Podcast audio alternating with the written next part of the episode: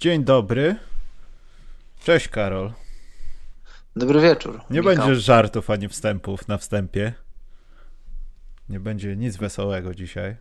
Będziemy tylko my. Będzie dużo wesołych rzeczy. Nie przesadzałbym. Będziemy zajmowali się planktonem już w Free Agency. Ale Karol, wiesz co, może zaczniemy od newsików. Newsik jest taki. Oprócz tego, że Marcin Najman broni Jasnej Góry. To jest prawdopodobnie jeden z najlepszych wojowników. Musiałem, Karol, ale to mnie rozbawiło najbardziej ostatnio. To wiesz co? Zanim, Karol, będziemy rozmawiać o Darylu Moreju, którego Chiny nie lubią. Bo tam... Już teraz lubią. Lubią chyba, ale się. Ja od razu powiem, że to nie będzie szkalowanie, tylko trochę mnie dziwi kolejność, no ale i tak panowie się lubią. Mówię tutaj o trenerze i Moreju i jeszcze w tej sytuacji, co się będzie działo z Eltonem Brandem. On będzie czuł się bardzo jakoś, nie wiem, dziwnie pewnie, ale nieważne. Bardziej, Karol, mówię o tym, co się dzieje teraz na gorąco, czyli tym, o czym rozmawia się właśnie w zarządach wszystkich struktur NBA, czyli właściciele, zawodnicy i tak dalej. Mówię tutaj o rozpoczęciu sezonu, bo wczoraj padła informacja, że to już listopad, że to free agency zaczyna się w listopadzie, zaraz tam po drafcie, pierwsze spotkania na gwiazdkę, obozy treningowe, 1 grudzień start i to wszystko tak dobrze wyglądało aż do dzisiaj, bo przed chwilą pojawiła się taka jakaś drobna oczywiście ploteczkowa informacja dotycząca tego, że jednak ci zawodnicy, i to zgodnie z rozsądkiem, bo tu chodzi o pieniądze, o nic więcej, oni jednak chcą zacząć w styczniu. Mówi się o tym dniu MLK Day.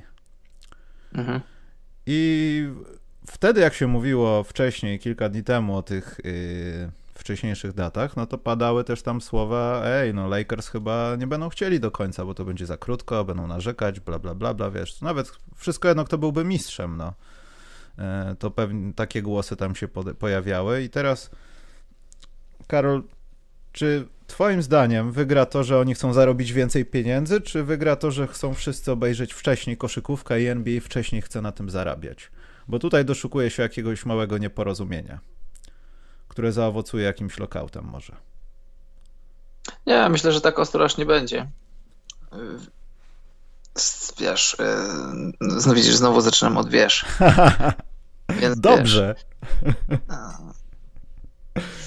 no, więc... Jest bardzo dużo wyzwań przed Adamem Silverem i ogólnie całą ligą, bo rozumiemy, skąd ten pośpiech.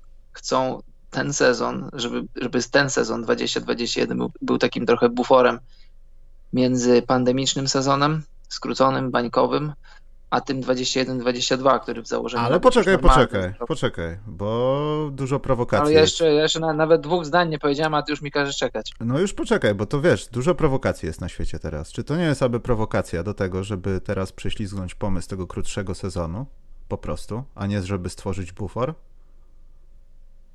No tak, on ma być krótszy, Chodzi o to, że ten sezon to jest duży znak zapytania, bo na bańkę jako taką, taka jak była na Florydzie, raczej nikt się już nie zgodzi. Na lokalne bańki być może tak, ale nigdy wcześniej czegoś takiego nie było. To będzie robione w locie. Jeśli będzie to robione. Playoffy ale bańce? Chodzi o to, nie wiem, ale jeśli ma sezon 21-22 wyglądać normalnie i ma to być normalny sezon 82-meczowy, kiedy by on się nie zaczął, no to lepiej, żeby sezon 20-21 zaczął się wcześniej niż później, bo tutaj wielcy optymiści sądzą, czytam różne doniesienia ze Stanów Zjednoczonych, słucham też, moim zdaniem kosmiczne, ale no to nie jest rozmowa na... To nie jest to miejsce na rozmowę, że będzie szczepionka, będzie dobrze i będą... To nie jest rozmowa na telefon. To nie jest rozmowa na telefon. Ja uważam, że nie będzie, ale to jest osobna rozmowa i też podejrzewam, że większość właścicieli NBA myśli podobnie jak ja. Zamiast liczyć na coś, co może się w ogóle nie wydarzyć, czyli początek sezonu pod koniec lutego, na początku marca i wchodzą wtedy kibice, wszystko jest tak jak było. Lepiej zacząć wcześniej, bo pieniądze spływające od kibiców są ważne, bardzo ważne, ale w dzisiejszych czasach mamy różne źródła, skąd pieniądze od kibiców przychodzą. Mamy League Passa, mamy transmisje i właśnie o te transmisje rzecz też się rozbija, bo jeżeli chcesz zrobić sezon jak najbliższy 82 meczom, to może zrobić 72-meczowy sezon, co jest wstępnym pomysłem. I wtedy będzie tylko o 10 meczów straty na, no wiadomo, dla każdej drużyny i wtedy jakoś da się związać koniec z końcem, jeśli chodzi o umowy telewizyjne, bo telewizja, podejrzewam, że rozumie, na czym sytuacja polega, no ale na koniec dnia umowy są jakie są i podejrzewam, że szukają jakiegoś rodzaju rekompensaty ze strony NBA. Więc rozumiem stanowisko ligi, że chcą zacząć, bo też trzeba dać sobie bufor, gdyby była taka sytuacja, że znowu trzeba będzie zamknąć sezon na jakiś czas, bo w bańce się wszystko udało, przez tyle dni nie było ani jednego przypadku, ale ciężko wyobrazić sobie, że będzie tych 30 rynków, 30 drużyn, to znaczy 29 rynków lub nawet 28, jeśli Toronto nie będzie mogło grać w Toronto. Ciężko wyobrazić sobie, że nawet jak będą te lokalne bańki, że gdzieś tam ktoś, jakiś pracownik klubu, nawet jeśli nie zawodnicy, bo ci pewnie będą pilnować swojego zdrowia, choć może też nie do końca, bo tam, jak to było, skrzydełka w cytrynowym pieprzu, różne są pokusy w trakcie sezonu, a sezon jest długi, więc różnie może być. Więc im wcześniej zaczniesz, tym masz większy bufor, większą możliwość manewrowania, żeby się zatrzymać, zawiesić ligę na kilka dni. Jest jakaś mowa o tym, żeby w ogóle All-Star Weekendu nie było, miał być jakiś taki ukłon w stronę zawodników, jakaś 2-tygodniowa przerwa. Jeśli będzie trzeba, to być może uczknąć będzie można parę dni z tej przerwy. Świetny pomysł po takim meczu gwiazd to byłby, jak w tym roku. Świetny. No właśnie i jasne, postulaty zawodników są jak najbardziej czytelne dla mnie, bo to jest raptem, zakończyliśmy sezon dosłownie 3 tygodnie temu, teraz mamy cały listopad i kawałek grudnia i już tych wszystkich LeBronów, Davisów, Butlerów i innych Adebayów trzeba było znowu wrzucić w sezonowy reżim, a to jest ciężkie dla zdrowia zawodników, więc myślę, że słuchaj, Związek Zawodników i Liga jadą na tym samym wózku. Chodzi o to, żeby dobrze sprzedać produkt, żeby obie strony zarobiły, więc jeśli nie zaczniemy sezonu 22 grudnia, jak chce Liga, i jeśli nie zaczniemy sezonu koło 18 stycznia, jak są zawodnicy, to być może zaczniemy go gdzieś tam na przełamaniu roku. Tak mi się wydaje, że tu myślisz tam, gdzieś tam z tyłu głowy, że może będzie lockout, może będzie coś. Podejrzewam, że aż tak nie będzie, bo to jest tylko kwestia dogadania. To ile potrzebujesz LeBron, żeby odpocząć? Bo to ja podejrzewam, że to jest grupa zawodników. To nie jest grupa zawodników, to jest LeBron James dzwoniący do Adama Silvera, mówi: Adam, co ty odpierniczasz, ja już mam bronić tytułu, ja mam 35 lat, zaraz będę miał 36 lat i ja chcę, żebym bronił tytuł już teraz, no weź ty się zastanów. To jest kwestia, żeby LeBron dogadał się z Silverem, kiedy ma się zacząć sezon i jestem przekonany, że się dogadają. Poza tym też ta wcześniejsza propozycja, żeby to zacząć, no niejako prawie miesiąc wcześniej, to też nie jest jakaś taka odległość czasowa, straszna, jak nie wiem, kwartał później. Ale to też, trzeba powiedzieć, daje otwartą furtkę, zielone światło, żeby kadra USA pojechała ewentualnie na ewentualne Igrzyska Olimpijskie. I tak, to też. Nie będzie dobre, bo zakładając nawet, że jeśli będzie taka szansa, opcja, że USA Basketball będzie sobie zgrupowanka robiła i pojedzie, to nie będzie to najlepszy skład zapewne, z różnych przyczyn. Z przyczyn sezonowych, z tego, że przede wszystkim stracono rytm, a wydaje mi się, że od lat, plus minus lokauty, jakieś nieprzewidziane inne rzeczy, to chyba ten rytm był najważniejszy, że wszyscy, którzy tam pracują, wiedzą, co się dzieje w październiku, wiedzą, co się dzieje w maju i po prostu się pracuje. To jest jak rozkład jazdy autobusu. Jak jesteś przyzwyczajony do czegoś, co odjeżdża przez 7 lat z tego peronu o ustalonej godzinie, to potem ciężko ci jest ułożyć na przykład inne rzeczy w ciągu dnia, prawda? Kiedy to jest nawet 5 minut później albo 10 minut później.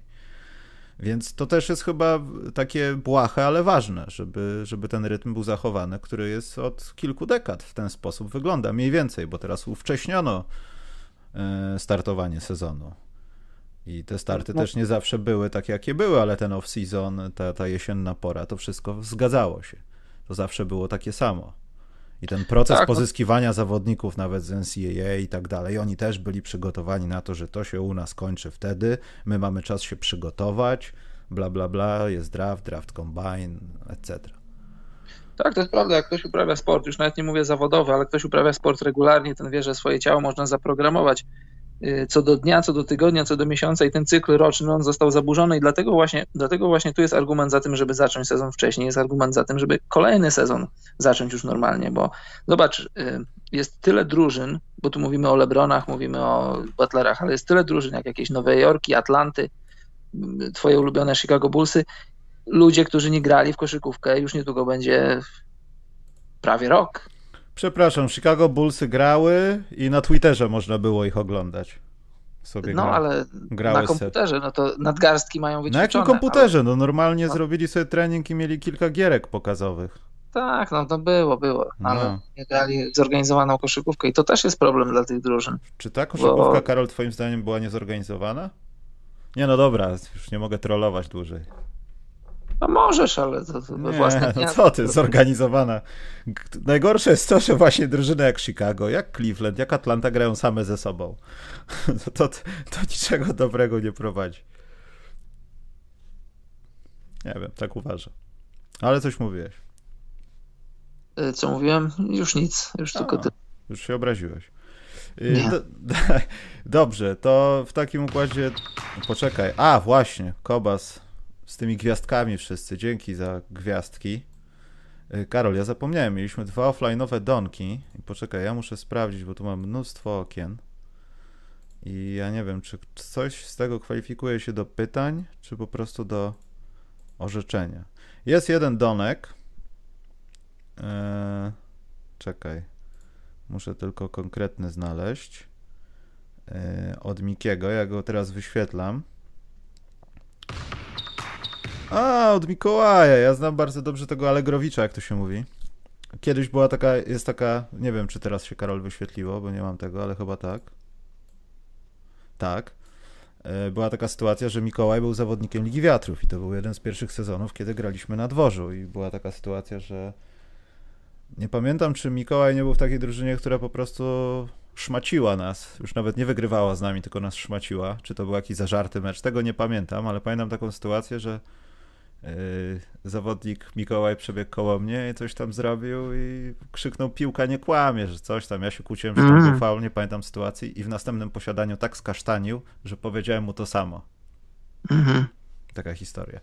A Donek, bo przyjemnie się was słucha, podczas pracy leci Ligę Mistrzów i tak pomyślałem, że który piłkarz, gdyby ogłosił, że chce grać w NBA i stestowałby FA, miałby szansę, raczej żadnych, ale jakie miałby szanse? O, bo widzę, że tutaj z telefonu może było pisane. Michał, pamiętaj, piłka nie kłamie. Pamiętam, Mikołaj. Dzięki. Który, Karol, piłkarz? Ja się nie znam na piłkarzach. Kiedyś to Thierry Henry, wielki przyjaciel Tonego Parkera, były takie nawet tam filmiki. A Lewandowski? Że rzuca do kosza i umie. A Lewandowski nie wiem. Lewandowski. Kim byłby w NBA Lewandowski? Czy to było Kyrie Irving, tylko nie mówiący głupot? Tak ze struktury płacowej, czy to musimy znaleźć kogoś odpowiedniego, Karol? Jimmy Butler. No człowiek, tak, który zaczął z niskiego poziomu i wszedł na sam szczyt. Bo Lewandowskiemu w sumie coś wychodzi, to fakt. To czekaj, to jeszcze drugi domek. A właśnie, tutaj napisał pan Witek na czacie. Fabiański przecież, gra w kosza i to nawet dobrze. Ale także free agency? Czy tak, że mógłby z nami pograć? No nie przesadzajmy, no tutaj sobie bawimy się. No, czyli nie mógłby z nami pograć. Dobrze, podoba mi się, Karol, to podejście. Nie baliśmy się tych Francuzów, ja odwołuję to. Nie baliśmy się ich. Jakby nie było, Fabiański to jest zawodowy sportowiec, więc w co by nie grał, to ma przewagę nad... Nie mówię, że na bramce przez 90 minut w jednym miejscu, Karol, praktycznie, także też nie przesadzajmy, nie? Bo przesadzajmy. Dobrze, czekaj, drugi donek od Wacka, którego tym razem nie znam. Wacek, dziękuję wam za podcast. Proszę was, nie zaczynajcie czegoś, jak macie nie powiedzieć do końca. Czasami musimy. PS, zaproście Karka do podcastu. On pije cały czas, nie możemy tego zrobić. PS2, Przemek Garczarczyk, jak najczęściej w podcastach. O, panie Wacku, dziękujemy za donka, ale z Przemkiem to nie taka łatwa sztuka jest złapać kogoś. Jak Przemka takiego. Kiedy jeszcze się leją, to jest bardzo trudne. Dobrze, Karol, wyszliśmy z przeszłości. Ja chciałem tylko jedno ogłoszenie parafialne dać, że wreszcie ktoś kupił tą Utah Jazz. Trochę mi to przypomina sprzedaż samochodu, który wygląda podejrzanie, a naprawdę nic z nim nie jest. Bo tam chyba trochę na to, Karol, czekano, żeby małżonka i cała rodzina Millerów pozbyła się tego no chyba niechcianego przez nich interesu. No chyba tak. Tak to trochę odebrałem.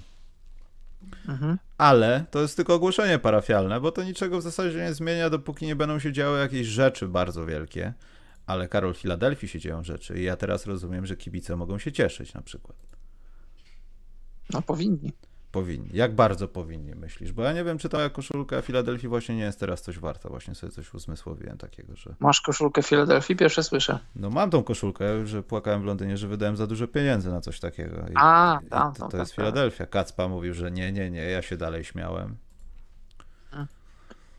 Jak myślisz, będzie autobus Filadelfijczyków teraz w tym sezonie? Bo to oznacza zmiany w składzie. Daryl Morey to jest dobry GM, to znaczy oficjalnie będzie tam dyrektorem do spraw koszykarskich operacji, ale de facto będzie robił to, co robił Elton Brand do tej pory. Elton Brand ma nie zostać zwolniony, co będzie robił, to nie wiem. No właśnie. Nikt czarnego nie zwolni w obecnej sytuacji geopolitycznej. A żarty na bok. No ja się spodziewam, gdybym był fanem Filadelfii, to bym się cieszył, bo Daryl Morey przez 13 lat w Houston pokazał, że transfery, których dokonał, ale ciekawa taki fun fact. Daryl Morey za czasów swojej pracy w Houston dokonał 77 transferów. I to był drugi wynik w skali ligi za tych 13 lat. Kto zrobił więcej? Philadelphia, 78. Czyli idealny fit. Idealny. Daryl Morey, poza tym co widać, co każdy kibic może zobaczyć, czyli szumne transfery, to jest gość, który uwielbia statystyki, uwielbia analytics. Uwielbia zaawansowaną, nowoczesną koszykówkę i chciałem powiedzieć, wiesz, ale się sam powstrzymałem. Jest wielu krytyków stylu Houston Rockets z ostatnich lat. Tylko, że trzeba pamiętać i ja nie mówię, ja nie jestem jakimś piewcą tego stylu, bo to nie jest najładniejsze wydanie koszykówki. Są ładniejsze style, można grać ładniej w koszykówkę, ale był to styl, który był skuteczny, trzeba o tym pamiętać. Byli bardzo blisko, zagrali Game 7 z Golden State Warriors w 2017 roku. Z Golden State Warriors, którzy mieli KD, którzy byli, cudzysłów, lata świetlne przed wszystkimi. Rockets byli blisko, naprawdę blisko byli. Być może o jedną kontuzję Chrisa Paula, być może o parę niespudłowanych z tych niesłynnych 26 czy 27 kolejnych niecelnych rzutów. Apeluję do kibiców koszykówki w internecie, bo to często się jedzie po Hardenie, jedzie się po Houston, że to nie była koszykówka, a Harden to nie był lider. Jakim był liderem, to nie wiem, ale ta koszykówka była analityczna i do bólu skuteczna i było naprawdę blisko, żeby wygrać. To taka mała dygresja. Czego się spodziewam w Houston? Nie w Houston, tylko w Filadelfii. Spodziewam się tego, że Morey będzie po prostu robił to, co Morey zawsze robi. Analizuje i robi ruchy. Ma dobrą chemię, podobno, z Dokiem Riversem. A to jest ważne, że jeśli masz GM-a, który współpracuje z trenerem, który słucha tego, co mówi trener, ale na koniec dnia on pociąga za sznurki, to jest dobra wiadomość dla Filadelfii. Co z tego wyjdzie? Trzeba będzie pchnąć Embida albo Simonsa. No ja bym próbowałbym ruszyć Embida, bo jest starszy, ma więcej kontuzji. I jego sufit jest wysoko, bardzo wysoko, tylko czy on do tego sufitu się dostanie i zdrowotnie, i tak, czy ogólnie po prostu ma w sobie tyle ognia, żeby do tego sufitu się wdrapać. Tego ja nie wiem, ale ja bym próbował ruszyć Embida, póki jeszcze jego cena jest wysoka. Może za Hardena? A może, Karol, zrobić przede wszystkim to kilka rzeczy. Poczekaj, bo dostaliśmy Karol Donkę, oczywiście na cele statutowe. Dzięki, Marcin. Po drugie... Nasz rozmówca, Karol, w zasadzie co nas zaprosił, taki facet jest, taki Przemek, co z koszykarzami nagrywa różne podcasty. Tak, dobry wieczór, Przemysł. Dobry wieczór i on ma pytanie takie tutaj, jak typujecie destynację transferów Embida i Horforda. Wydaje mi się, jeśli chodzi właśnie o Embida, że jeśli pojawił się Morey, też przede wszystkim trzeba powiedzieć jedną rzecz, bo tam już, Karol, czytałem w polskich zakamarkach internetu różnego rodzaju, że nawet słyszałem też, że to tam Doc Rivers, że to sterowanko jakieś, dlaczego to na odwrót, nie, coś tu nie gra. Fakty są takie, że Morey rozmawiał już od dawna z Houston i po prostu pokryły się inaczej daty zatrudnienia i to jest powiązane ze sobą wybitnie. To nie jest tak, że Morey powinien tam być pierwszy na tym miejscu, dopiero zatrudnić Riversa. Nie, to wszystko jedno, kiedy by to zrobili, to było tak dogadane, że obaj panowie o tym wiedzieli i cieszyli się z tej informacji. Oni już długo chcieli Morea mieć w Philadelphia, już tam 2 lata temu było blisko. Mocno go namawiali, a on ostatecznie został w Houston. A teraz nadarzyła się ku temu okazja. No jeszcze raz mówię, a powtarzam to za każdym razem, że wiemy o NBA tyle, ile ktoś nam chce o niej opowiedzieć i tak jak mówisz, kto wie, być może już w bańce, być może już pół roku temu, być może rok temu Rivers był w kontakcie z Morejem i wiesz, i o widzisz, znowu praca trenera i praca GM-a w NBA to są takie stanowiska, że nie znasz dnia ani godziny, zawsze możesz z pracy wylecieć. Rivers nie jest głupi, podejrzewam, że myślał, że jeżeli sezon nie zakończy się mistrzostwem, ostatecznie się nie zakończył, to może stracić pracę. Pracę stracił, znalazł sobie miękkie lądowanie, zadzwonił do Moreja, mówi Daral, przyjeżdżaj kolego do Filadelfii, łóżko zagrzane i stało się.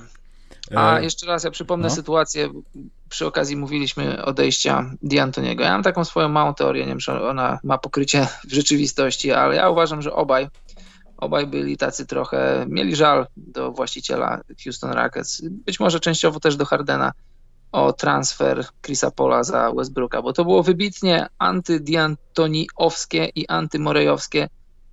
Wprawdzie była to wielka gwiazda, Morey lubił sięgać po gwiazdę, ale to było bardzo, bardzo przeciwko Analytics. Chris Paul idealnie pasował do tego systemu, Westbrook nie do końca, chociaż tak D'Antoni uratował w ogóle cały ten flow i rotację transferem Capelli, to się udało.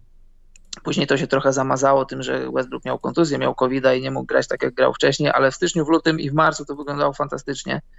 Szkoda, że się nie utrzymało, ale tak sobie myślę, że przychodzi, to nie jest kawał, przychodzi do właściciela Houston i mówi, słuchaj, ja nie mogę z tym gościem już więcej grać, mam na myśli Chrisa Paula, zrób mi transfer po Westbrooka. No ale James, to wiesz, to nie, słuchaj, rób mi transfer po Westbrooka i nie dyskutuj. I Morey i D'Antoni musieli się zgodzić, bo to jest Liga Gwiazd i czasami jest tak, że ostatecznie gwiazdy dyktują. W wielu klubach tak jest, nie we wszystkich. Czasami masz silnego właściciela, masz silnego GM-a, możesz się postawić, ale nie zawsze się możesz postawić. I tak mi to wyglądało.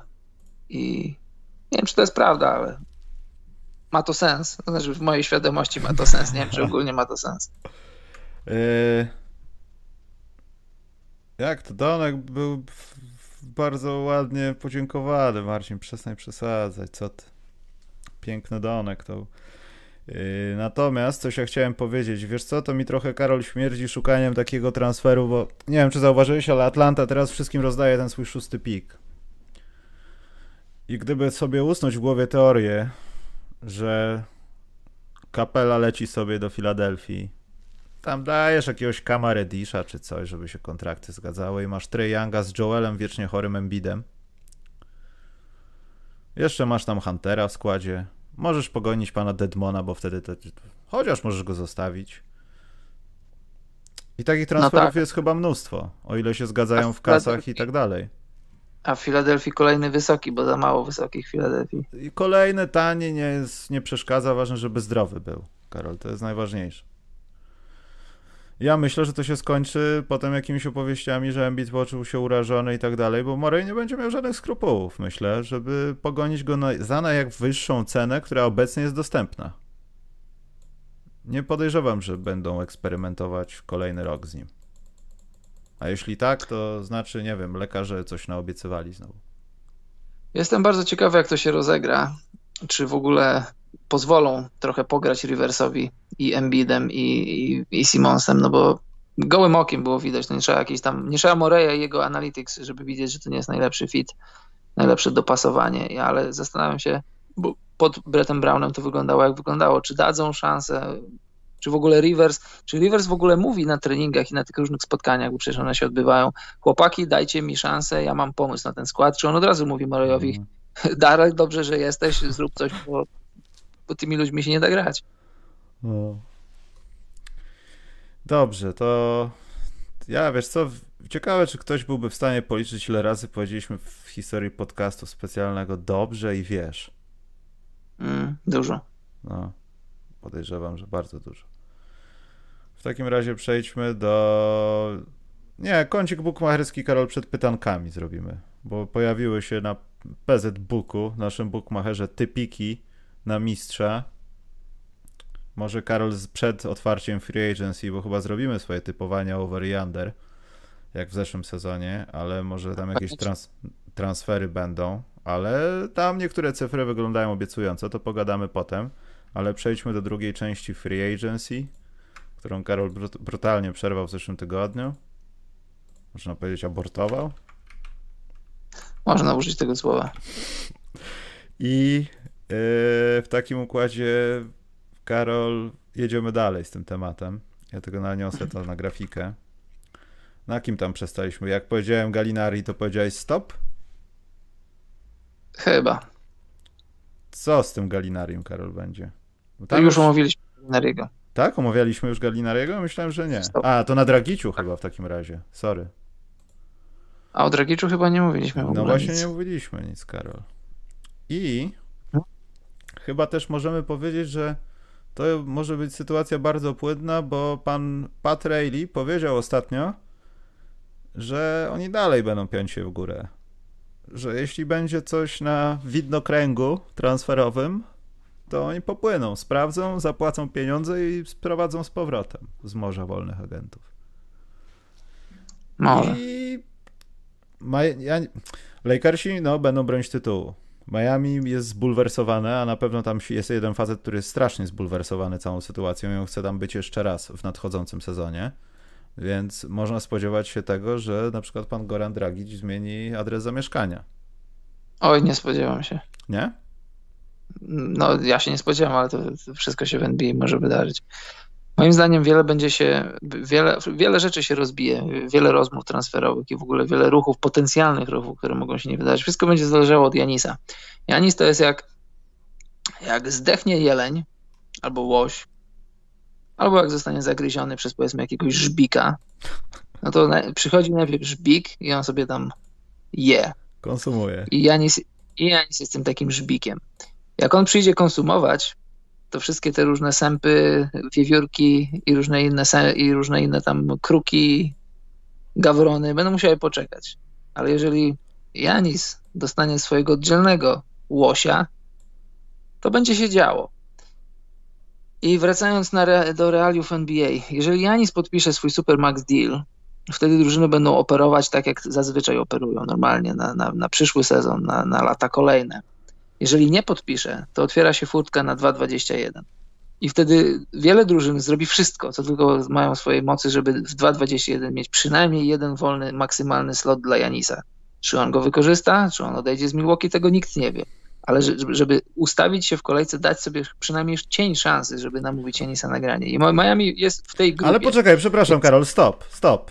Musimy postawić to pytanie teraz jasno, dopóki za dużo nie wiemy i możemy po prostu sobie tak krążyć w chmurach. Co jeśli Janis jest jednym z tych zawodników, którzy wszystko fajnie, to wszystko dookoła i w nim jest ekstra, ale nie mają nic z tego. Nie zdobywają tytułu, nie są nawet w finale NBA, do końca swojej kariery. Może gdzieś tam pod koniec dołączą do zespołu, gdzie jakaś starsza grupa zawodników stwierdza, dobra, tam jakaś drużyna miała, załóżmy, dynastię, to teraz ci są na lekką podmianę, coś jak Toronto i potem jedziemy znowu z jakimś potentatem dalej. Co jeśli Antek właśnie nie jest tą osobą, a Milwaukee zainwestuje to w pieniądze, historię, nadzieję. To trochę taki LeBron w Ohio, tylko że skutki uboczne były znacznie przyjemniejsze, jeśli chodzi o mistrzostwo i tak dalej. Bo się nad tym zaczynam poważnie zastanawiać, bo który rok Antek jest w NBA teraz? Będzie który rok? 6 lat chyba za sobą. A nie 7?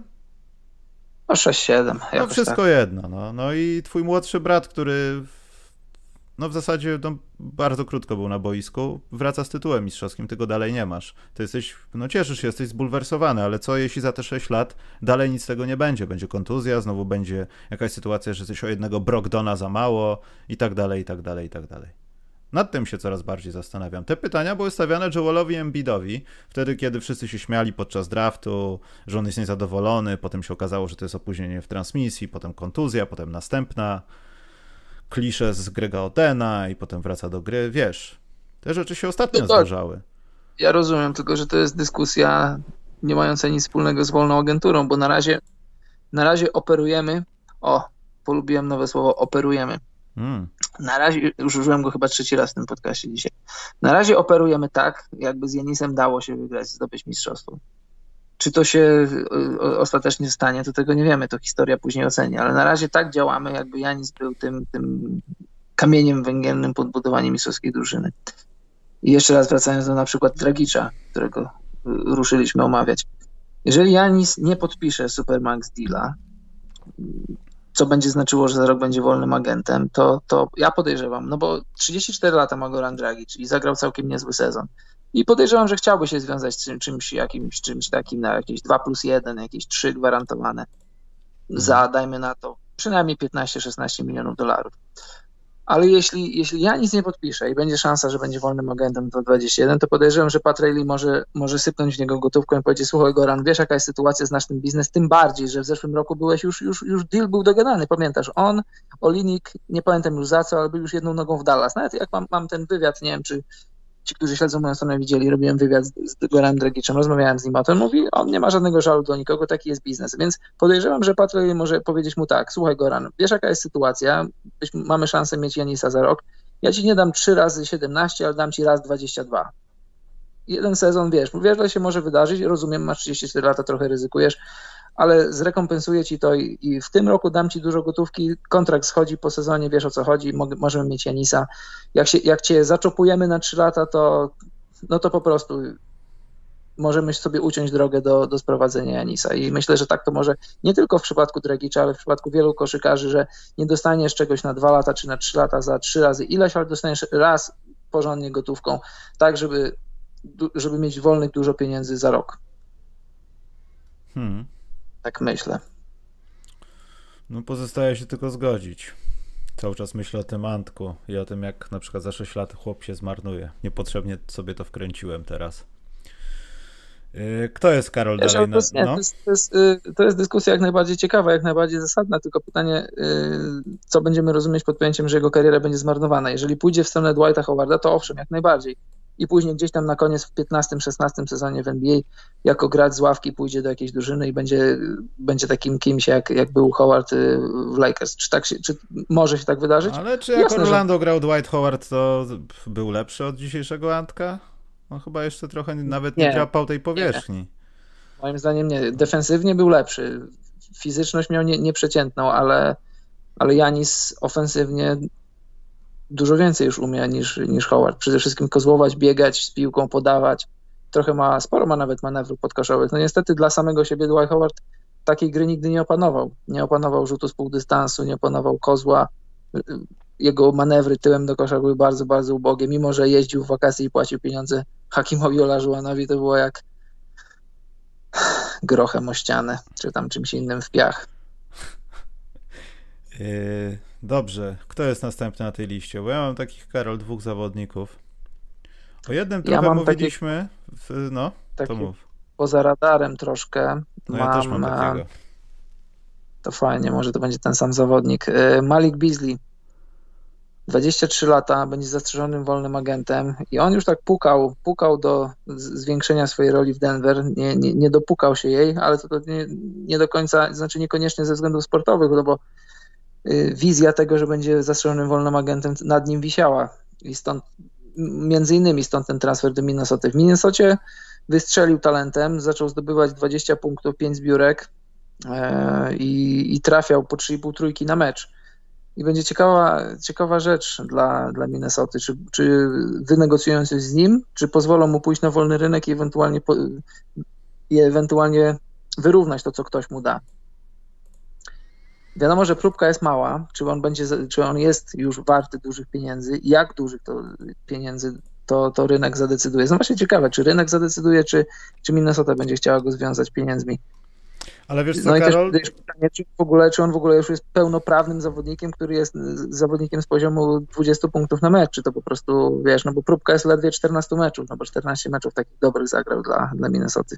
Nie, no jasne, ale tutaj chyba trochę też przemówi to, że no Minnesota wybierze tego, kogo pewnie wybierze, on też jest na podobnej pozycji, bo Beasley raczej 2, mówię tu o Bolu, to jest 1, masz Russella i nie wiem, czy Minnesota będzie chciała nęcić tym, że widzimy w tobie potencjał, ale słuchaj, no nie za bardzo będziemy mogli dać ci czas, chyba że chłopaki coś tam zmalują, jeden się rozwali albo coś się stanie, że będziesz musiał wkroczyć. I wydaje mi się, że to może być nawet jakiś, ewentualnie, chociaż to też pewnie niemożliwe, czy składnik jakiejś wymiany, no ale to na to już jest za późno raczej. O, jak najbardziej, bo w takiej sytuacji jakby wzięli w drafcie Bola, no to wtedy robi się tak zwany logjam na obwodzie, ale to też... Oni chyba już wybrali Bola, Karol, wiesz? No tak może, ale historia na przykład odchodzenia KD z Warriors pokazała, że można kreatywnie podejść do tego, no nawet historia przychodzenia Jimmy'ego Butlera do Miami pokazała, że nawet jak nie masz wolnych środków, nawet jak nie masz za bardzo pola manewru, to możesz wykonać jakiś ruch i tak jak Warriors mieli wolnego agenta KD, znaczy nie, mieli wolnego, on sam był wolny, ale tak to skonstruowali, że za pomocą sign and trade odszedł KD, dzięki temu mieli Russella, dzięki temu mogli Russella później pchnąć, więc jeżeli Beasley nie jest w ich długofalowej przyszłości na najbliższe lata, to przynajmniej mogą pociągnąć za spust czegoś takiego jak sign and trade, prosta rzecz. Znaczy nie jest to aż tak prosta rzecz, bo to jest rzecz, że na drugim końcu tego kija musisz mieć kogoś chętnego na to. No poza tym, Karol, wiesz, sign and trade przy tego typu zawodnikach to nie jest mottum operandi, wiesz, GM-a. To może być kolejna czynność, ale to na pewno jest... Zależy czego Minnesota chce. Wiesz co... Na przykład w Minnesocie, ja mam zawodnika z Minnesoty, który byłby potrzebny i uważam, że byłby na zasadach któregokolwiek z braci Morrisów i byłby trochę lepszy, mimo że jest starszy chyba o 2 lata, ale James Johnson. Te $14 milionów, jeśli on by się zdecydował w Minnesocie, to wszystko, bo ma opcję zawodnika bodajże. Nie mam tego przed sobą, bo mam czat przed sobą. To są pieniądze, które są dobre do wydania, ale nie dla Minnesoty jako zespołu, która... No nie oszukujmy się, o play-offy w tym sezonie raczej niech będą się bić. Tak mi się wydaje. A wiem, że tam jest... No, wiem, że tam jest Towns, Russell i będzie Ball i będzie wszystko ładnie na PlayStation, ale to nie będzie drużyna, w której James Johnson mógłby być najbardziej produktywny. Bo James Johnson już dochodzi do końcóweczki, można powiedzieć. Jest w niektórych aspektach bardzo niepotrzebny, ale w niektórych aspektach jest bardzo potrzebny, kiedy masz, nie wiem, 2., 3. kwartę i musisz kogoś wypuścić na jakąś 4, może 5. i w takim zespole, który może nawet walczyć o mistrzostwo. Nie chcę widzieć jego powrotu do Miami, ale jakby tak się udało to wszystko zrobić, bo podpisywanie tam pieniędzy, myślę, że to jest trudny wybór dla Johnsona, bo on wie, że może... Ale nie w Minnesocie by mógł. I to jest ciekawa propozycja dla kogoś, kto potrzebuje jakiegoś brakującego, wiesz, Karol, zawodnika na ławce 2. albo 3. No, tak głęboko na ławce. Oj, tam ty, nie przesadzaj, on jest dobry. Na jakieś 10-15 minut to on ci robi dobre rzeczy w obronie, pozbiera coś. W mistrzowskiej drużynie to mniej. Dlaczego? W tegorocznych Lakers w playoffach znalazłby się wyśmienicie. Za Morrisa w takiej formie to jak najbardziej, ale no wiesz, to jest taka gradacja. W drużynach grających o nic to jest zawodnik 1. piątki, który może robić, jak będzie miał minuty i szansy i przychylnego trenera i podchodzić pod double-double. W drużynach playoffowych to jest zawodnik taki rotacyjny, ale z ławki, ale w drużynach mistrzowskich jego rola jest jeszcze bardziej ograniczona, znaczy powinna być. Następne nazwisko na mojej liście to o panu Hardaway juniorze nie mówiliśmy, ale mówiliśmy dużo o panu Fournierze z Francji. Mhm. I moim zdaniem to są identyczni zawodnicy, już tam pal 6 wiek, ale to w jakim momencie kariery są. Hardawayowi trochę tam lepiej, bardziej świeci słońce, no bo Dallas. Fournierowi mniej, bo Orlando, ale grają chyba najlepsze lata w swojej karierze.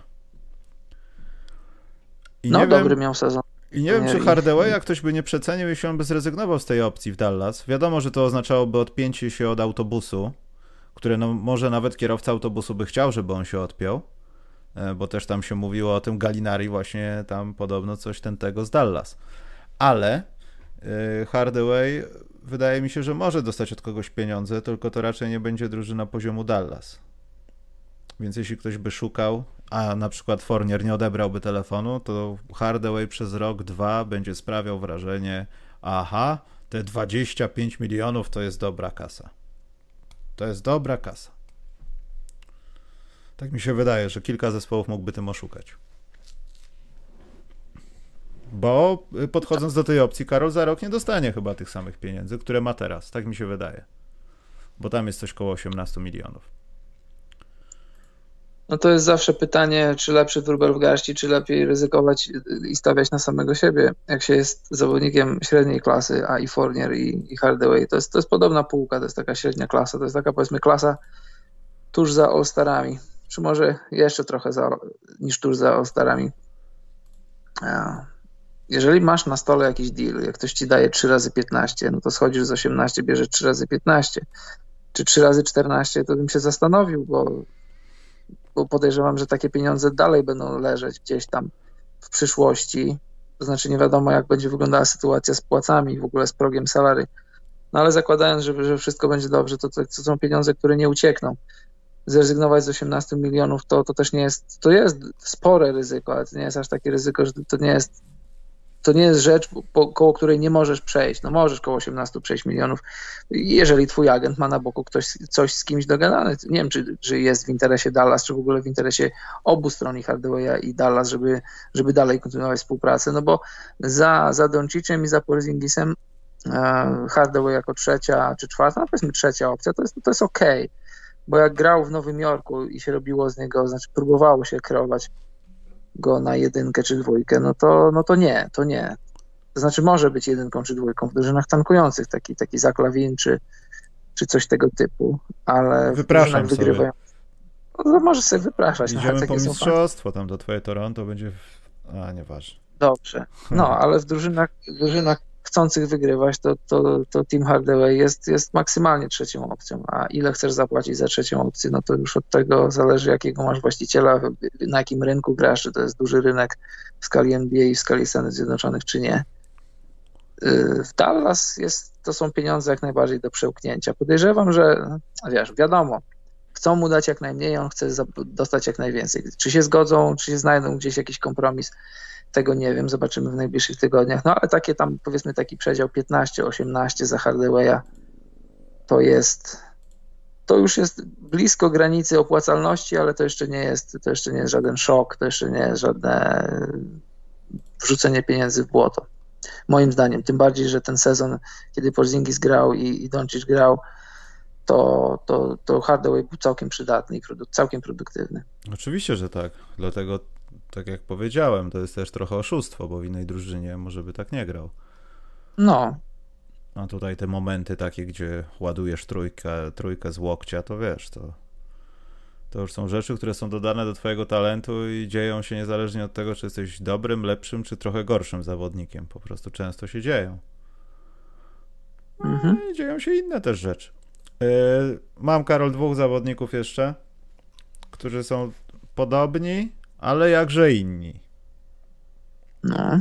Bo jest to Hassan Whiteside i jest to pan Drummond. W jednym widzę... No, jestem bardzo ciekawy, kto się nabierze na Whiteside'a, bo statystyki jak zawsze Whiteside'a bardzo ładne, ale jak ktoś pokusił się kiedyś, żeby pooglądać Whiteside'a w grze, ten wie, że to jest takie trochę... Nie trochę, to jest oszukiwanko. No patrząc na w ogóle, no... Whiteside nie jest tak dobry, jak dobre są jego statystyki. Playoffy jego, to jest klinika tego, jak nie bronić będąc centrem w większości spotkań. Tak, jak najbardziej. I no ktoś, jestem bardzo ciekawy, czy ktoś się na to nabierze. Ale Andre Drummond wygląda na gościa, który nie chcę powiedzieć, że ktokolwiek w NBA jest leniuszkiem, ale jeśli on ma opcję zawodnika w Cleveland i ma dostać taką kupę pieniędzy, on raczej się chyba nie będzie zastanawiał nad tym, dokąd zmierza Cleveland w tym roku albo w ciągu następnych iluś tam lat. On weźmie te pieniądze. Natomiast wydaje mi się, że mógłby nie brać tych pieniędzy, ale ile on ma lat? 28, 9? 7 mi się wydaje. To jest ten moment, tak żeby nie zdłajdowo howardować swojej kariery. Można by ruszyć pupkę i pójść nawet za mniejszymi pieniędzmi, ale w kierunku w tym, którym wszyscy podążają, łącznie z panem Antetokounmpo. Bo siedzenie w Cleveland tam to jest wszystko pięknie, ale to do niczego nie doprowadzi, będąc graczem, który może produkować w NBA i spokojnie sobie może grać w znacznie lepszej drużynie, która sobie w playoffach przegrywa w drugiej rundzie, niż w tankującym czymś. Przepraszam tak wszystkim kibiców Cleveland, ale takie są fakty. Tak, ale to wiesz, to tak się mówi, że wziąłbyś trochę mniej i grałbyś w drużynie walczącej o mistrzostwo, ale to ja tam nie jestem zwolennikiem mówienia tego, żeby ktoś brał mniej. Ja nie mówię walczyć o mistrzostwo, mówię, żeby poprawić swój statut, no jakiś jako zawodnika, żeby mieć nawet dłużej te pieniądze przez to, że pokazujesz się na wyższych szczeblach gry na przykład i masz double-double dalej w drugiej rundzie playoffów przeciwko Lakers albo Miami, cokolwiek.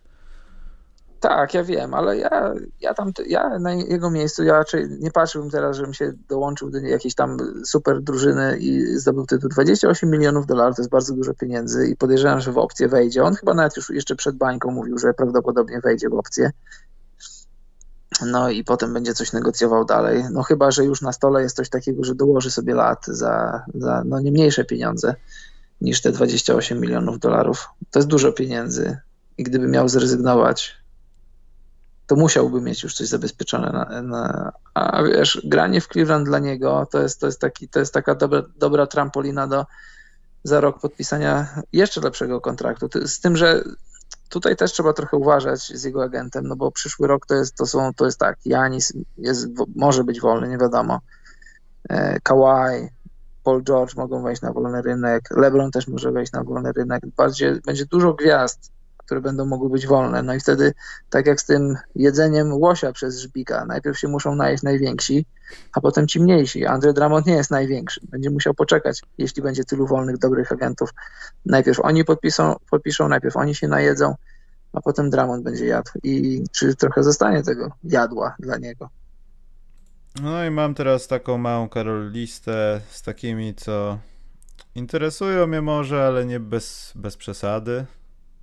I tam jest na przykład Paul Millsap, Karol, jeszcze zobaczy dobrą koszykówkę, bo już dużych pieniędzy na pewno nie, czy nie? Koszykówkę dobrą może zobaczyć w wykonaniu drużyny, której będzie grał, oraz w wykonaniu własnym, tylko że tak się ostatnio zastanawiałem, bo czytałem parę doniesień z Miami, że tam są takie głosy, że być może obie strony będą sobą zainteresowane, tylko że to z całym szacunkiem, bo ja bardzo lubię Paula Millsapa, to jest zawodnik, z którym miałem najsympatyczniejszą i najdłuższą rozmowę wśród zawodników, z którymi rozmawiałem z NBA, bardzo, bardzo go lubię, ale on nic nie zmienia, on nic nie dodaje. Owszem, nie ujmuje, on cię nie osłabia, jego przyjście to nie jest i charakterologicznie to nie jest rak w szatni, to jest wręcz odwrotnie, ale koszykarsko coś tam ci rzuci, coś tam ci pobroni. Tylko że Miami grało w finałach, Miami chciałoby zdobyć tytuł. Paul Millsap nie oddala cię od tytułu, ale też cię do niego nie przybliża. I tak myślę, że biorąc pod uwagę, powiedzmy, drużyny, które chcą zdobyć tytuł, dajmy na to, że Millsap idzie do Clippersów, dajmy na to, że idzie do Lakersów, to on nie czyni tych drużyn lepszymi. Rozumiesz, o co mi chodzi? Że jego obecność jest jak najbardziej fajna, jak najbardziej plusowa, tylko że to nie jest takie wow, że nagle wchodzimy na poziom wyżej. To już nie jest ten Millsap, to zresztą on nigdy nie był... Miał lata, kiedy był All-Starem, miał lata, kiedy był bardzo dobry, ale nigdy nie był wybitny, nigdy nie był taki, że jego obecność to jest taki game changer. Tym bardziej teraz. To będzie dobry dodatek, będzie bardzo pozytywny dodatek, plusowy zawodnik, ale w skali ogólnej nie aż tak wiele zmieniający. Dobrze, masz jeszcze jakieś nazwisko interesujące? Jak nie, to idziemy dalej. Już raczej nie.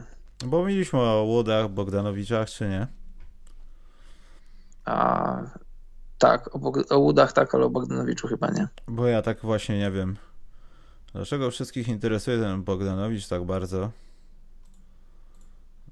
Żeby nie było wiadomo, że nie mówię o tym, który jest ten wysoki, tak, tylko o Bogdanie. Powiem. No słuchaj, bo tam jest na przykład Kent Bazemore i on jest dużo tańszy. Czy nie, może... ale no nie przesadzajmy, nie porównujmy. Dlaczego? Rzucają za 3 tak samo, lepiej broni nawet czasem Bazemore. Po co przepłacać? Nie. Ja bym powiedział, że Bazemore to jest poprawny strzelec, a Bogdanowicz to jest strzelec wybitny, tylko on potrzebuje do tego dobrej drużyny. To nie jest... To jest coś jak... No. To jest coś jak z Fournierem. To nie jest gość, który ciebie jako jedynka czy dwójka zabierze do play-offów. To jest gość, to jest czwarta opcja, piąta opcja, pierwszy wchodzący. To jest gość, który idealnie by do Lakersów pasował, który by idealnie do Filadelfii idealnie by pasował. Nie. To jest gość, który jak go zostawisz... Takie ostatnio słyszałem fajne stwierdzenie. Nie wiem, kto to powiedział. No ktoś, to nie ja to wymyśliłem, ktoś z amerykańskich wielkich tej gry. Są tacy zawodnicy, których musisz kryć tak, w taki sposób, jakby rzucali 30 punktów na mecz, mimo że zdobywają tam 13 czy 15 punktów na mecz. To chodziło, ktoś to powiedział o KL-u Korwerze. I to idealnie pasuje do Bogdanowicza, nie tylko do niego. To jest charakterystyka wielu strzelców. Musisz ich kryć tak, jakby rzucali po 30 punktów na mecz, mimo że rzucają tam po 13 czy po 15. I tyle. Mhm. No, ja w to nie wierzę trochę. W co nie wierzysz? No, że tak jest, bo niestety brutalne zasady bycia w Sacramento są takie, że...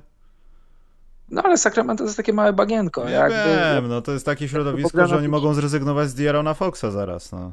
Wiesz. Zobacz, z zachowaniem oczywiście proporcji i specyfiki grania, jak Bogdanowicz w kadrze Serbii dobrze wygląda, jak na Mistrzostwach Świata w Chinach dobrze grał. I jeszcze raz mówię, no to jest z zachowaniem proporcji i specyfiki gry, ale ja uważam, że w odpowiednim systemie to mógłby jeszcze bardziej, to znaczy mówię jeszcze bardziej, w Sacramento nie błyszczał, a w innej drużynie mógłby. Przynajmniej jeśli chodzi o jego strzeleckie talenty. Chciałbym to zobaczyć. Dobrze. Kącik bukmacherski. Króciutki, bo nie za dużo typów jest u naszego bukmachera. Chociaż nie wiem, czy w ogóle w Polsce u innych bukmacherów jest znacznie większy wybór. Ale jak na razie są tylko opublikowane typy na finały 2021. Już z datą, że 14 czerwca mają się już zakończyć w ogóle finały. No i oczywiście na Lakers jest 4,60. Potem, co zaskakujące nieco, chociaż nie wiem, czy tak bardzo, chociaż teraz pewnie Rajon Rondo tam ma dołączyć, dlatego pewnie jest wyższy kurs, ale na Clippers jest 5,50. Potem jest Milwaukee 8. Nets za 9 są, Karol. I wszyscy już powyżej 10 grubo, no Chicago, nie będę tego stawiał nigdy w życiu, ale przykładowo dla Chicago jest 101. Dla Charlotte 301, dla Nowego Jorku 251. Natomiast ciekawą rzeczą tutaj, Karol, teraz zauważyłem, to jest kurs 11 na Golden State Warriors. Ja nie wiem, czy to nie jest taki typik. Bo teraz, Karol, zamknijmy oczy. Wyobraźmy sobie Stefa Karego, który wkurzony przez całą pandemię jeszcze bardziej masakrował rzuty za 3 punkty. Wyobraźmy sobie to samo robiącego Klaya Thompsona, Draymonda Greena, który jest już psychopatą i już on chce grać w koszykówkę, on gra ze wszystkimi pewnie w koszykówkę, jak go spotyka. I Golden State Warriors w końcu grają swoim składem. Żadnych tam Pascali i tak dalej. Ależ owszem, to będzie sezon, w którym Warriors będą w gronie faworytów do tytułu. Jak blisko tytułu będą, tego nie wiem. To sezon pokaże. Kontuzje w różnych innych drużynach, czy w Warriors, czy będą ich omijać, czy innych będą omijać, ale wejdą w sezon jako jedni z faworytów do wygrania tytułu. Tym bardziej, że mają wysoki pik. Co z nim zrobią, to też rozmawialiśmy w zeszłym tygodniu. Wiele będzie się działo, ale jak najbardziej. Chociażby z tą trójką, Curry, Thompson i Green, to już sam fakt ten sprawia, że Warriors trzeba mieć wysoko. Poza 11, tym, taki troszkę sleeper jak najbardziej.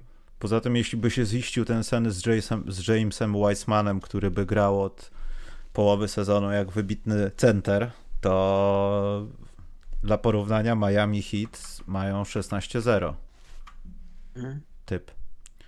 Także tak to wygląda. Więc ja nie wiem, czy, Karol, nie trzeba się zakręcić wokół tego Golden State, postawić 5 zł symbolicznie, żeby potem mówić, że się miało rację. Także tak. Dane do tego, co tam zrobić, żeby się zalogować na nasz kod u naszego bookmachera, macie w opisie. Tam są jakieś weekendowe kodziki. Wiem, że koszykówka nie gra, ale Polska Liga gra, chociaż to tam ciężko cokolwiek jest przewidzieć. Także nie polecałbym. Ale najmniej... jakby ktoś... Co? Najmniej szans na zdobycie tytułu bukmacherzy dają Charlotte Hornets. Zainwestowana złotówka da 301. Piękna sprawa. No. A jak dwa postawisz złote? No to wtedy będzie 602, jak podpowiada to równanie. A jak trzy? A to już będzie 903 zł. No już weranda minus, w domu minus, Serocku jest. Minus wkład to będzie 900 na czysto. Piękna sprawa, ale były Procentowo ile dajesz Charlotte Hornets szans na tytuł? No, szansę widzę 100% pod jednym warunkiem. No, że pandemia zakręci takie koło, że zostaje już tyle ludzi na ziemi w czerwcu przyszłego roku, że jedynymi w zasadzie ludźmi żyjącymi w USA to są gracze Knicks i gracze Hornets. To nadal bym się zastanawiał. Ja zamiast tej trójki dorzuciłbym jedynkę i dał 1301. Jordan musiałby cofnąć czas o 30 lat, ściągnąć sobie Oakley'a, Kukocza. Moim zdaniem Jordan nie jest wcale taki słaby w interesach, bo jak on rozrzucił swoje logo Jumpmana po całej NBA, to on teraz może już nigdy nic nie wygrać. On może tylko raz na pół roku torbę tam wysłać, proszę mi napełnić do pełna tam pieniędzy i odesłać do domu pod ten adres. To on już od dawna nie musiał. No ale jakby ktoś jeszcze go podejrzewał o to, że chęć zysku czy inne czynniki. Dobrze, pytanka. Będą dynamiczne pytanka. Przede wszystkim Dawid Karmazyn nam przesłał: pozdrawiam z Berlina z nocnej zmiany. I nasz bot go zablokował, bo Dawid dał za dużo emotikonów. Ach, ten bot. Nie zna litości. Za surowy jest. Jest, Karol, pytanie od Darka Mirosławskiego. Wrócił Darek, to jest ten nasz ulubiony Darek. Kiedy wraca Darek, dzieją się złe rzeczy i proszę, wystarczy odpalić byle jaki... Jak to się mówi? Platformę treści jakąś, już wiadomo, że co. Chcesz odpowiedzieć na pytanie Darka? Nie widziałem. Czy Karol jest za strajkiem kobiet? Ja nie rozmawiam na ten temat. Dobrze.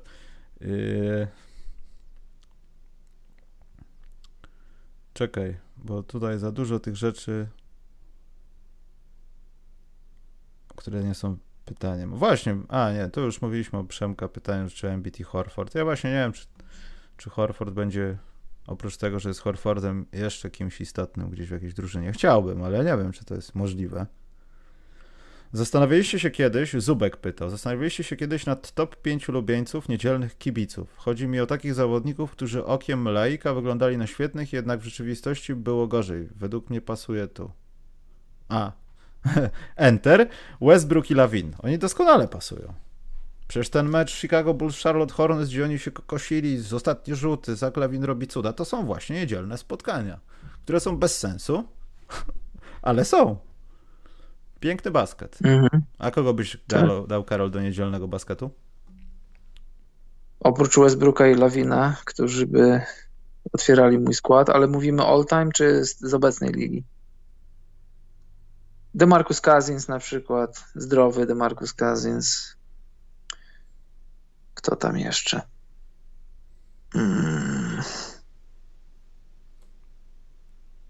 Morris w Nowym Jorku.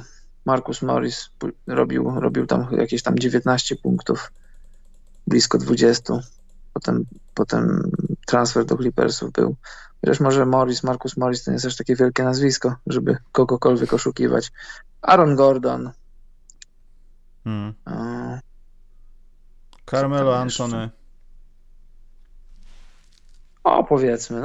Może nie do końca, ale co tam jeszcze? DeMar DeRozan ostatnio też. Donovan Mitchell. O Mitchell to nie wiem. No co Mitchell? Co ty chcesz od Mitchella? No co, pięknie gra, ale nic tego nie ma. No nie ma, no wielu nie ma, ale no co, no wszedł do drugiej rundy playoffów. Joel Embiid. Nie wszedł, on przegrał w pierwszej rundzie. No to też dlatego jakby... Joel Embiid, tak, częściowo się zgadzam. No mam nadzieję, że to nie będzie prawda do końca jego kariery, ale Zion. O, zajął to na razie poza konkursem, to za mało meczów. No, trochę tak. Idźmy dalej. Czy Marek Ławrynowicz pytał, czy oglądaliśmy ten godzinny wywiad z MJ-em, co pojawił się ostatnio? Ja oglądałem, polecam. Ja właśnie jeszcze nie. Polecam, fajny. Ale Marek ma też prawdziwe pytanie. Co byście zrobili na miejscu Jasona Kidda? Kolejny rok jako second coach z nadzieją na kolejny pierścień, czy raczej opcja head coacha gdzieś na peryferiach NBA? Ale to jest poza jego kontrolą. Jakby ktoś mu zaproponował robotę głównego coacha, to by ją wziął. Ale co, nie wierzymy, że on się po prostu spełnia i już nie chce wracać jak na razie do tej rzeczki tam, która się nazywa presja, wymagania, dlaczego ja to zrobiłem. Właśnie o to chodzi. To jest jak w tym sketchu z Manem i z Materną. Tam mam tutaj taką szufladkę i tu mam decyzje, których nie podejmuję. Dokładnie. Być asystentem, tym bardziej asystentem z nazwiskiem i w coaching staffie, który zdobył tytuł, to jest idealna praca, człowieku. Nic, żadnej odpowiedzialności, a możesz tutaj być takim trochę z LeBronem pogadać, być łącznikiem z AD, bo jakby co, to leci Fogel, nie ty. Znaczy, ty też być może polecisz, bo zazwyczaj jest tak, że jak leci trener, to coaching staff też odpada, szczególnie po sezonie, ale w trakcie sezonu może jak Fogel poleci, to ty sobie posiedzisz pół sezonu jako główny trener. To idealna praca. A poza tym główny trener, i wszyscy o tym wiedzą, jest, no nie chcę powiedzieć głupszy od ciebie w koszykówkę, ale ty jesteś od niego mądrzejszy, robiłeś rzeczy na boisku, masz basketball IQ, potrafisz czytać, uczyć ludzi, Antek doskonale cię wspomina. Nie jesteś idealnym szkoleniowcem, ale jednocześnie mógłbyś z miejsca wejść w buty tego kozła ofiarnego. Tak. Bo tak przynajmniej odbieram Jasona Kidda, no, że jeśli chodzi o pojęcie gry, i to nawet nie przez to, że był świetnym rozgrywającym, ale tym, że no, w moim odczuciu nadaje się na trenera, ale to chyba nie może być trener takiej drużyny, która jest na poziomie obecnych Milwaukee Bucks. To musi być chyba asystent od pewnych elementów. Bo ma straszne pojęcie, jeśli chodzi o to, co można zrobić z ludzi, którzy rozgrywają piłkę, jak pomóc wysokim ludziom, którzy mają predyspozycję do tego, żeby to robić. Patrz Antetokounmpo. Wiadomo, że Antetokounmpo w końcu by się nauczył prawidłowo robić te rzeczy, ale Kidd chyba to przyspieszył trochę. Albo uporządkował w jego głowie, słuchaj, to jest dobrze, to jest źle, pamiętaj, że tu, tak, zasłona. Myślę, że to są takie ważne rzeczy, które Antetokounmpo opisze w swojej greckiej książce za jakieś 10 lat. Są dwa pytania. Pierwsze, Grzesiek Klos napisał, co sądzicie o nazwaniu GOAT-em przez LBJ-a. Myślę, że to jest idiotyczny pomysł. Nie wiem, Karol, czy odpowiesz na to? Ja nie chcę mi się o tych GOAT-ach już rozmawiać. Nie będziemy co tydzień o tym mówić. Czy tam co tak, ale to dlatego to jest trochę idiotyczne z tego powodu też. Ale Marcu zapytał, jak będą wyglądać Spurs w przyszłym roku, jakieś pomysły. No, będą wyglądali też mówiliśmy. Ale nie, moim zdaniem będą wyglądali jeszcze gorzej niż mówiliśmy, bo nikt nie wciśnie guzika w tym sezonie. A jakby ktoś wcisnął ten guzik, przebudowa, to może byłoby lepiej. To może jeszcze w trakcie sezonu się odbyć, tego nie wiemy. Spurs myślę, że w trakcie sezonu nie zrobiliby takiego czegoś. W trakcie. I też chyba nie będą chcieli zrobić czegoś takiego Popowiczowi. Dopóki tam jest Popowicz, to będą chcieli znaczyć coś w lidze. Poza tym fakty są takie, że jesteśmy po bąblu i oni nic nam nie mówią, nawet jak coś się dzieje takiego. Ten przycisk zostanie naciśnięty za rok lub dwa, Popowicz skończy karierę, Becky Hammons przejmie robotę, będzie pierwszą kobietą, głównym trenerem w NBA i od razu zapraszamy panią na minę do drużyny tankującej. Dobrze, to Karol robimy tak, że teraz jest jedno poważne pytanie, drugie jest takie mniej, że musisz podać zespół bez podania przyczyny. To będzie pierwsze. Już? Mówić zespół? Tak, zaraz ci powiem pytanie i to jest to szybkie, a potem będzie poważne, które będzie ostatnie i idziemy sobie, dobra? No tak, dobrze. Poczekaj, pieniądze, to nie idziemy jeszcze. Jeremis, kilka cotygodniowych słów o Chicago, nowa seria. No jak to, no, dno padaka? Nie jest tak źle. Poczekaj. Jaki zespół będzie czarnym koniem w przyszłym sezonie, jak w tym było Miami? Jozue 21 pytał. No może Filadelfia? Tak rzuciłeś? Nie, chyba jeszcze nie. Nie wiem, czy czarnym koniem nie można nazwać Golden State Warriors, ale mi się wydaje, no właśnie to samo chciałem powiedzieć. Czy będzie atak znienacka. Czy mówić w kategorii czarnych koni? Raczej nie, raczej nie do końca. Piękne będą finały, kiedy LeBron James znowu będzie, tylko to będzie finał konferencji, znowu będzie patrzył, jak Curry sobie rzuca... Ja nie wierzę, że to mówię w ogóle, ale to będzie piękne. Jak Curry sobie rzuca lobiki z 20 metra, normalnie ludzie tak podają, a on rzuca. To będzie piękne. Nie będzie czarnego konia w przyszłym sezonie. Będzie kilku kawalerów do panienki, myślę, bo Lakersi bardzo szybko też zrozumieją, że ta pogoń się, o ile te zespoły będą, jak to się kolokwialnie mówi, ogarnięte, no bo to nie znaczy, że z Milwaukee będzie teraz super mega contender, bo tak mówimy. Może być tak samo jak w tym roku, albo gorzej.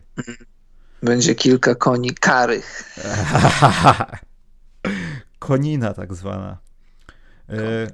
Grzesio Klos uzupełnił, chodzi o to, że gość sam się nazwał goatem. No to jest niepoważne, mówiliśmy o tym wielokrotnie i to też jest tak, że te wypowiedzi są wycięte z kontekstu, także myślę, że skupienie się na tym opinii publicznej albo naszej jest bezcelowe. Każdy nie skupiamy się na tym, Grzesiu. Grzesiu, nie skupiajmy się. Grzesiu, nie skupiaj się. Pamiętaj, ty jesteś sam dla siebie goatem i tak masz mówić prasie, nami, swojej mamie też. Koniec. Skończyłem. Dobrze, teraz to poważne pytanie od Warena Dar. I idziemy, Karol. Dziennikarstwo koszykarskie jest w Polsce niszą. Co bylibyście gotowi poświęcić, żeby przejść do mainstreamu, a jaka jest jedna rzecz, na którą na pewno byście nie poszli dla sławy i pieniędzy? A to za głębokie pytanie, tak żeby w minutę odpowiedzieć. No to musimy to zrobić. To w półtorej. No to powiedz.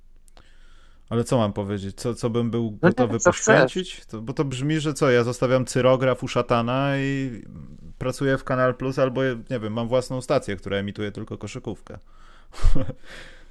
No nie wiem. Nie wiem, czy w ogóle to jest rozmowa o tym, co można by poświęcić. To nie zależy od nas, jaka jest koniunktura na koszykówkę, to zależy od ludzi, którzy są na stanowiskach i wielu innych też czynników, no jak puszczanie jej w publicznej telewizji, jakieś, nie wiem, lepsze wyniki naszych koszykarzy ligowe, w kadrze, lepsze zarządzanie tym całym przybytkiem. Ja nie wiem, czy ja bym nie tyle poświęcić, ja bym chyba nie chciał w tym uczestniczyć, bo to chyba nie jest takie proste. Skoro się od tylu lat nie udało, to chyba szkoda być siwym przed 60. A jaka jest jedyna rzecz, na którą na pewno byście nie poszli dla sławy i dla pieniędzy? No, chyba TVP Info. To jest chyba to jest chyba no-brainer, że... Znaczy też zależy o jakich... Poczekaj, Karol, ale o jakich pieniądzach mówimy. Program o NBA w TVP Info? Karol i Michał?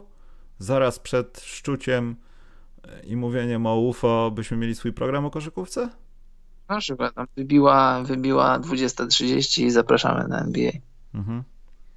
I byśmy musieli mówić o rozwiązłości Dwighta Howarda, że Johna Amechi to jednak nie jest fajny. Ja bym chyba nie chciał. Pytanie brzmi ile? How much? Skąd różaniec ma Michael Redd z Milwaukee Bucks? Wiesz, że Steve Javi jest księdzem, został księdzem, na Steve Javi, były sędzia. Na przykład. No widzisz, sam widzisz. Że Daniel House same się. Tylko pokazał się od strony rozwiązłości z pielęgniarką. Ja nie bym chciał tego programu chyba mieć, Karol, jednak. Chciałbyś. Nie chciałbym. Ale jeśli chodzi o pieniądze, no Karol, no jeśli by na przykład przyszedł do ciebie pan Jacek Kurski i powiedział, no podcast specjalny będzie w TVP Info i to jest 10 milionów euro za jeden sezon.